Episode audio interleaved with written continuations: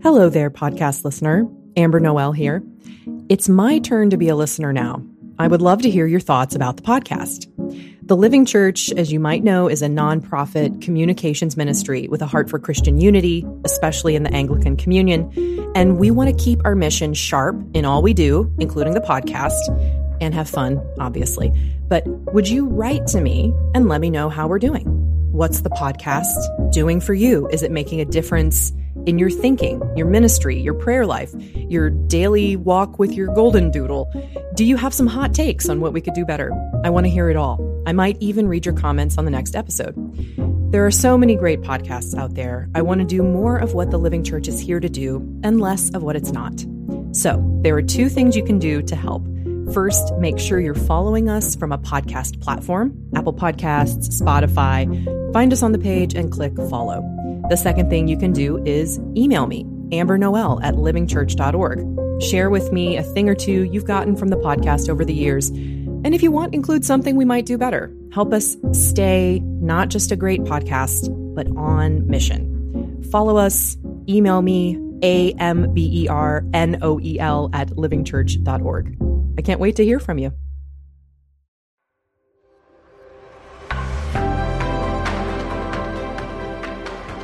The Living Church Catholic, Evangelical, Ecumenical.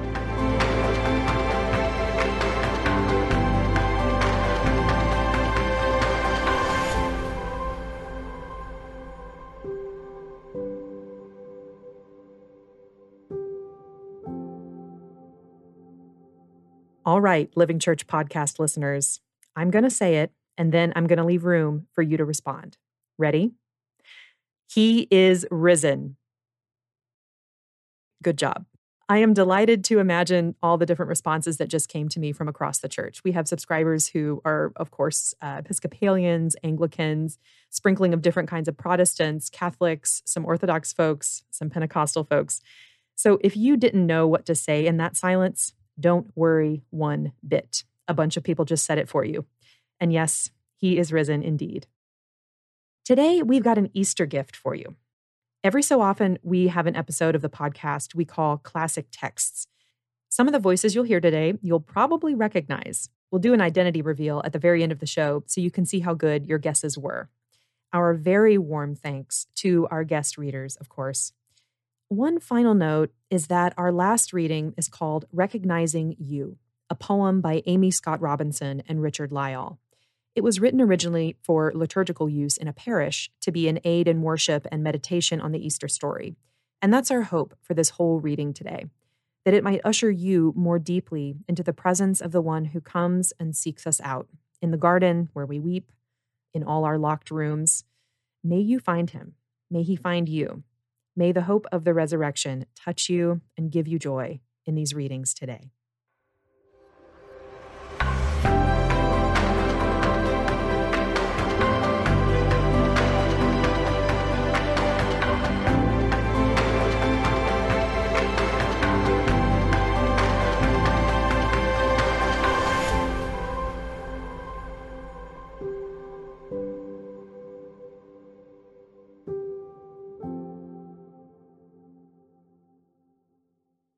I'm reading from The Lion, the Witch, and the Wardrobe by C.S. Lewis.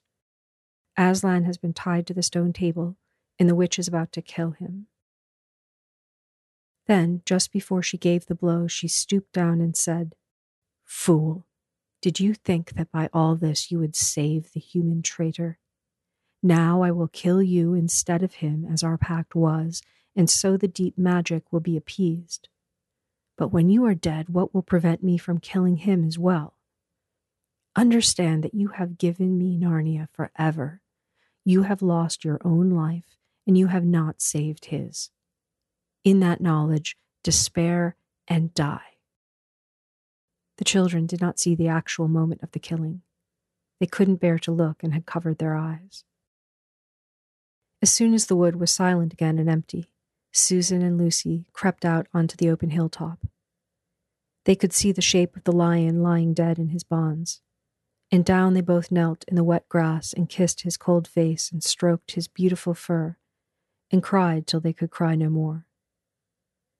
At last Lucy said, I can't bear to look at that horrible muzzle. I wonder, could we take it off? So they tried, and after a lot of working at it, they succeeded. And when they saw his face without it, they burst out crying again and kissed it, and wiped away the blood and the foam as well as they could. And it was all more lonely and hopeless and horrid than I know how to describe. I wonder, could we untie him as well? said Susan. But the enemies, out of pure spitefulness, had drawn the cords so tight that the girls could make nothing of the knots. I hope no one who reads this book has been quite as miserable as Susan and Lucy were that night. But if you have been, if you've been up all night and cried till you have no more tears left in you, you will know that there comes in the end a sort of quietness, you feel as if nothing was ever going to happen again. At last, Lucy noticed two things. One was that the sky on the east side of the hill was a little less dark than it had been an hour ago. The other was some tiny movement going on in the grass. Ugh, said Susan, how beastly. They're horrid little mice crawling over him. Wait, said Lucy. Can you see what they're doing? I do believe, said Susan, but how queer they're nibbling away at the cords. That's what I thought, said Lucy. I think they're friendly mice. It was quite definitely lighter by now. They could see the mice nibbling away, dozens and dozens, even hundreds of little field mice. And at last, one by one, the ropes were all gnawed through. Aslan looked more like himself without them. Every moment his dead face looked nobler, as the light grew and they could see it better. In the wood behind them, a bird gave a chuckling sound. And as they stood for a moment, looking out towards the sea and Cair Paravel, the red turned to gold, and up came the edge of the sun. At that moment, they heard from behind them a loud noise, a great cracking, deafening noise, as if a giant had broken a giant's plate. What's that? said Lucy, clutching Susan's arm. I, I feel afraid to turn around, said Susan. Something awful is happening. They're doing something worse to him, said Lucy. Come on. And she turned, pulling Susan round with her. The rising of the sun had made everything look so different, and they saw the stone table was broken into two pieces by a great crack that ran down it from end to end. And there was no Aslan. Oh, it's too bad, sobbed Lucy. They might have left the body alone. Who's done it? cried Susan. What does it mean? Is it magic? Yes, said a great voice behind their backs. It is more magic. They looked round. There, shining in the sunrise, larger than they had seen him before, shaking his mane, stood Aslan himself. Oh, Aslan, cried both the children, almost as much frightened as they were glad. Aren't you dead then, dear Aslan? said Lucy. You're not a, not a. Susan couldn't bring herself to say the word ghost. Aslan stooped his golden head and licked her forehead. The warmth of his breath and a rich sort of spell that seemed to hang about his hair came all over her. Do I look it? he said. Oh, you're real, you're real. Oh, Aslan, cried Lucy. But what does it all mean? asked Susan. It means, said Aslan, that though the witch knew the deep magic, there is a magic deeper still which she did not know. Her knowledge goes back only to the dawn of time. But if she could have looked a little further back, into the stillness and the darkness before time dawned, she would have read there a different incantation. She would have known that when a willing victim, who had committed no treachery, was killed in a traitor's stead, the table would crack and death itself would start working backwards. And now, O oh, children, said the lion, I feel my strength coming back to me. O oh, children, catch me if you can.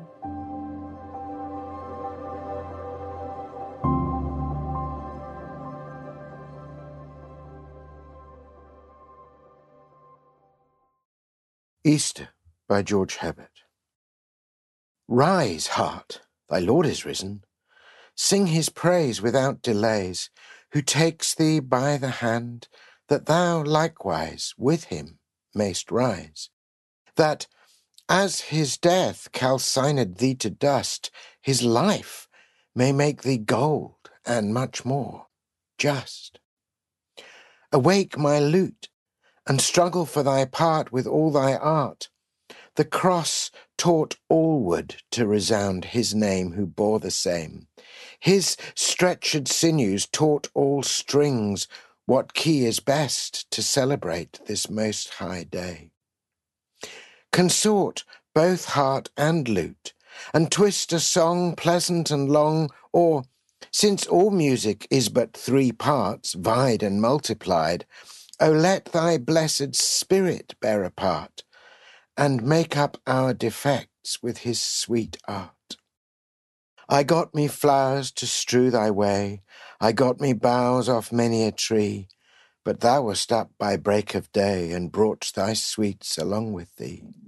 The sun arising in the east, though he give light and the east perfume, if they should offer to contest with thy arising, they presume.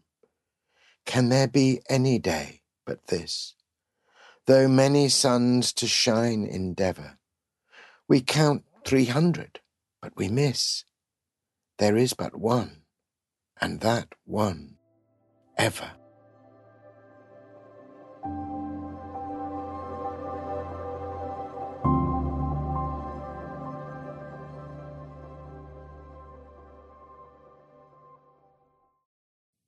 Come Forth by Wendell Berry. I dreamed of my father when he was old. We went to see some horses in a field. They were sorrels, as red almost as blood, the light gold on their shoulders and haunches. Though they came to us all a tremble with curiosity and snorty with caution, they had never known bridle or harness. My father walked among them, admiring, for he was a knower of horses, and these were fine. He leaned on a cane and dragged his feet along the ground in hurried little steps, so that I called to him to take care Take care, as the horses stamped and frolicked around him. But while I warned, he seized the mane of the nearest one. It'll be all right, he said. And then from his broken stance, he leapt astride and sat lithe and straight and strong in the sun's unshadowed excellence. An altogether different language by Anne Porter.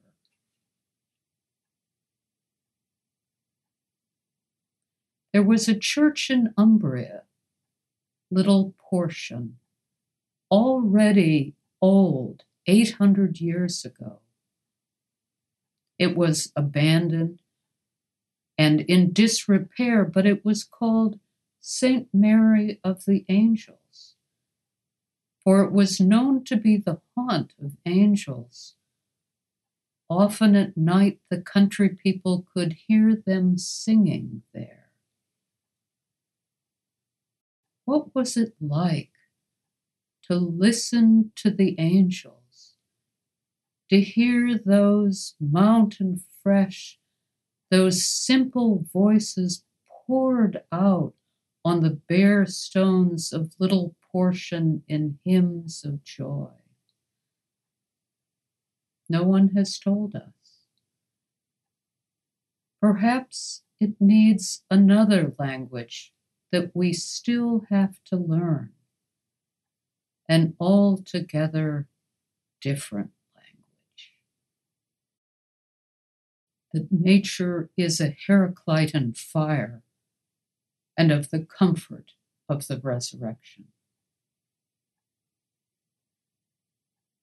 Cloud, puffball, torn tufts, tossed pillows flaunt forth then chevy on an air built thoroughfare. Heaven roisterers, in gay gangs they throng, they glitter in marches. Down rough cast, down dazzling whitewash, wherever an elm arches, shiv lights and shadow tackle and long lashes, lace, lance, and pair. Delightfully, the bright wind, boisterous, ropes, wrestles, beats earth bare of yester tempest creases.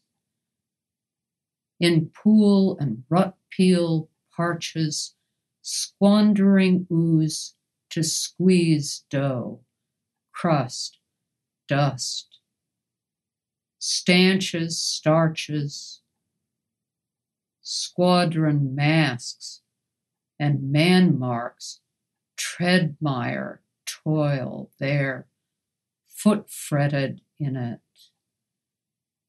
Million fueled, nature's bonfire burns on. But quench her bonniest, dearest to her, her clearest selved spark, man. How fast his fire dint his mark on mind is gone. Both are in an unfathomable. All is in an enormous dark drown. Oh, pity and indignation, man shape that shone sheer off, disseveral, a star Death blots black out, nor mark is any of him at all so stark, but vastness blurs and time beats level. Enough. The resurrection, a heart's clarion. Away grief's grasping, joyless days, dejection, across my foundering deck shone a beacon, an eternal beam. Flesh fade, and mortal trash fall to the residuary worm. World's wildfire leave but ash. In a flash, at a trumpet crash, I am at once what Christ is, since he was what I am. And this jack joke, poor potsherd, patch matchwood, immortal diamond is immortal diamond.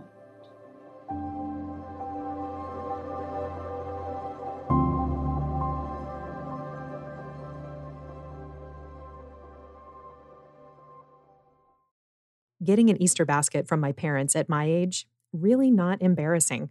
Once they realized that I'm more into like Ferrero Rocher, not so much into jelly beans, we have had a pretty good understanding. This is part of our celebration of Easter, even if somewhat ironically, and it's one of the things that we share as a family. Today, I want to encourage you to think about your family of faith at Easter time, especially in the Anglican Communion, and consider an Easter gift to the Living Church. We are a nonprofit ministry. We rely on donations to continue bringing irenic and incisive journalism, theology, book and art reviews, cultural analysis, and learning and relationship building opportunities for clergy and lay leaders in a uniquely Catholic, evangelical, and ecumenical way. To support what we do, you can go to livingchurch.org forward slash donate and give now, or learn about creative giving options like gifts of stock and bequests. We're not picky about what you decide to put in our Easter basket, and we're so grateful to you for considering a gift. Again, that's livingchurch.org forward slash donate, or just click the link in the show notes.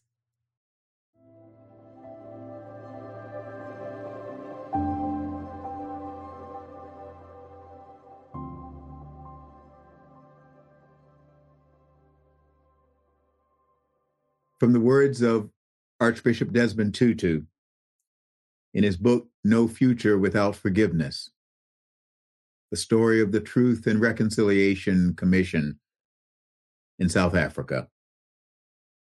The Archbishop says, Theology helped us in the Truth and Reconciliation Commission to recognize that we inhabit a moral universe, that good and evil are real, and that they matter.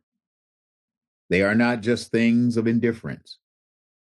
This is a moral universe, which means that despite all the evidence that seems to be to the contrary, there is no way that evil and injustice and oppression and lies can have the last word. For us who are Christians, the death and resurrection of Jesus Christ is proof positive that love is stronger than hate, that life is stronger than death, that light is stronger than darkness, that laughter and joy and compassion and gentleness and truth, all these are much stronger than their ghastly counterparts.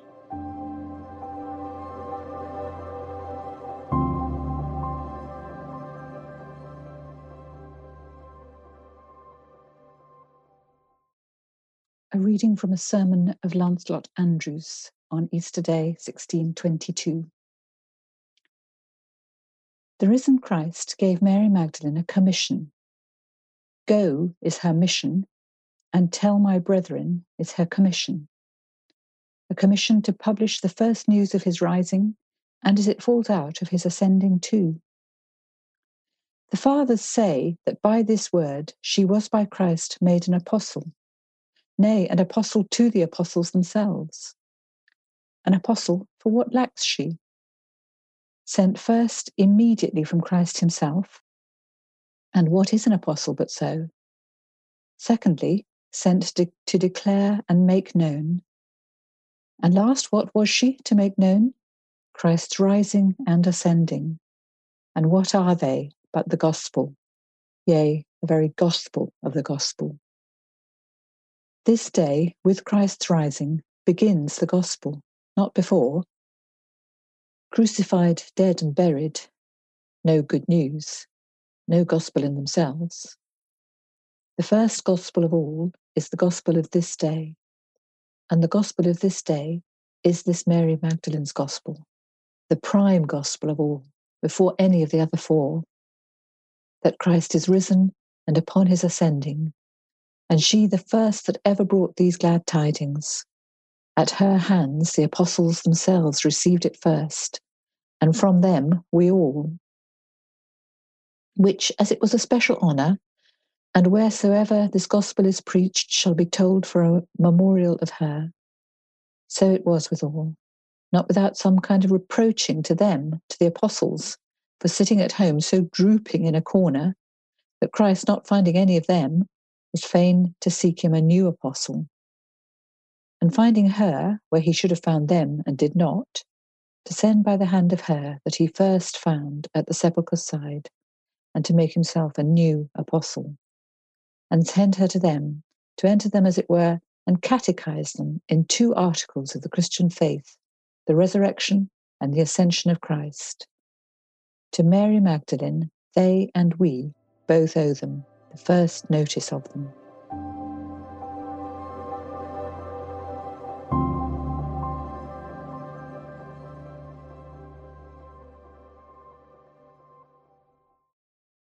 My first poem is from the end of the 15th century, a Hymn of the Resurrection by the Scottish poet William Dunbar. Done is a battle on the dragon black, our champion Christ confounded has his force. The gates of hell are broken with a crack. The sign triumphal raised is of the cross. The devils tremble with a hideous voice. The souls are borrowed and to bliss can go. Christ with his blood our ransom does induce. Surrexit Dominus de sepulchro. Don is the deadly dragon Lucifer the cruel serpent with the mortal sting, the old keen tiger with his teeth ajar, who in a wait has lain for us so long, thinking to grip us in his claws so strong. The merciful Lord would not that it were so. He made him for to fail him of that fang. Surrexit Dominus de sepulchro. He for our sake that suffered to be slain, and like a lamb in sacrifice was dight, is like a lion risen up again, and as a giant raising him on height. Sprung is Aurora, radius and bright, aloft is gone the glorious Apollo. The blissful day departed from the night. Surrexit Dominus de sepulchro. The foe is chased, the battle is done cease, the prison broken, jailers fleed and shamed. The war is gone, confirmed is the peace. The fetters loosened, and the dungeon tamed. The ransom made, the prisoners redeemed. The field is won, or common as the foe, despoiled of the treasure that he gained. Surrexit Dominus de sepulchro.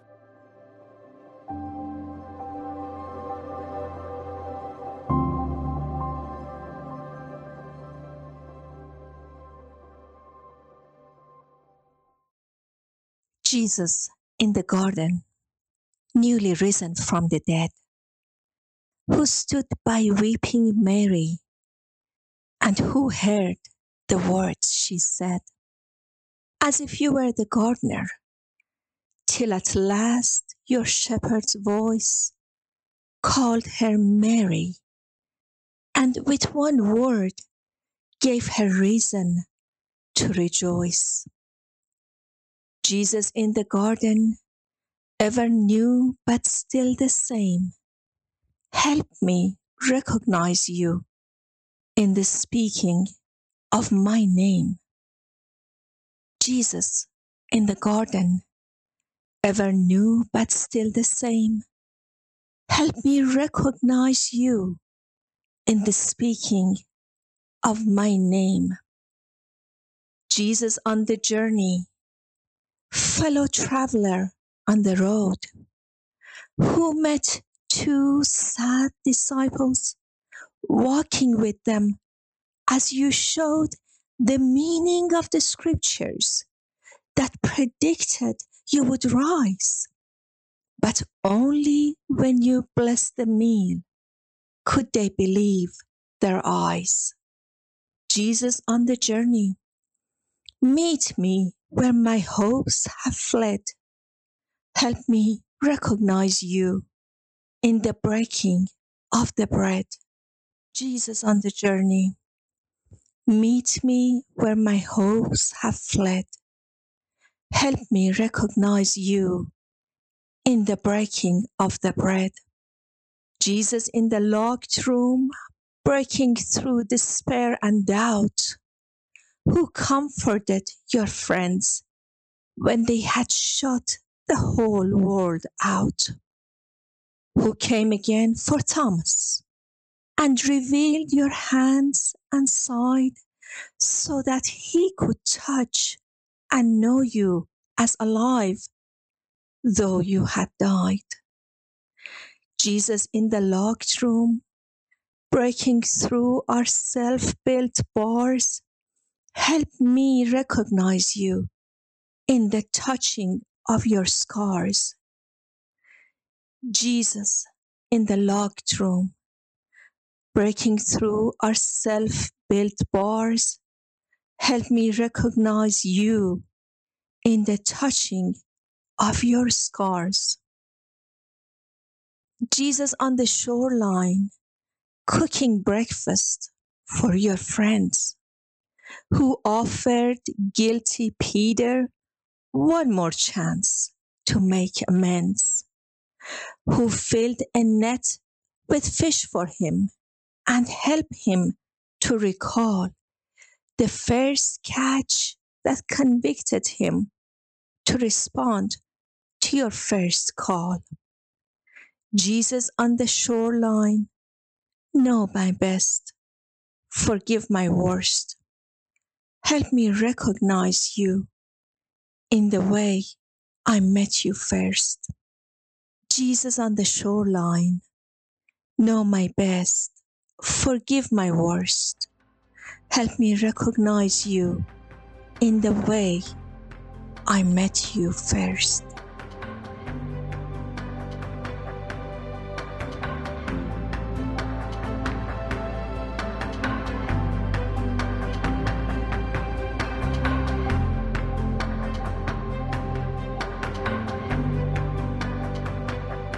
Thanks for tuning in to the Living Church podcast. A special thanks again to our guests today Heather Cross, the Reverend Dr. Malcolm Guite, the Reverend Dr. Katherine Sonderegger, Presiding Bishop Michael Curry, Dr. Jane Williams, Bishop Rowan Williams, and Mother Samira Page. We also want to thank the C.S. Lewis Company Limited for their permission to read an excerpt from the Chronicles of Narnia on this podcast. You can find a list of our guests and all their readings in our show notes. You can also find a link to give to the Living Church so we can keep making this podcast. We are always grateful for your support. Tune in in a couple of weeks for a podcast episode on ancient Christianity, British politics, walking tours in Wales, and why maybe there's no such thing as Celtic Christianity. Have a very happy Easter and every blessing from us here at the Living Church. As always, I'm Amber Noel, your host, and it's been good to be with you. Peace.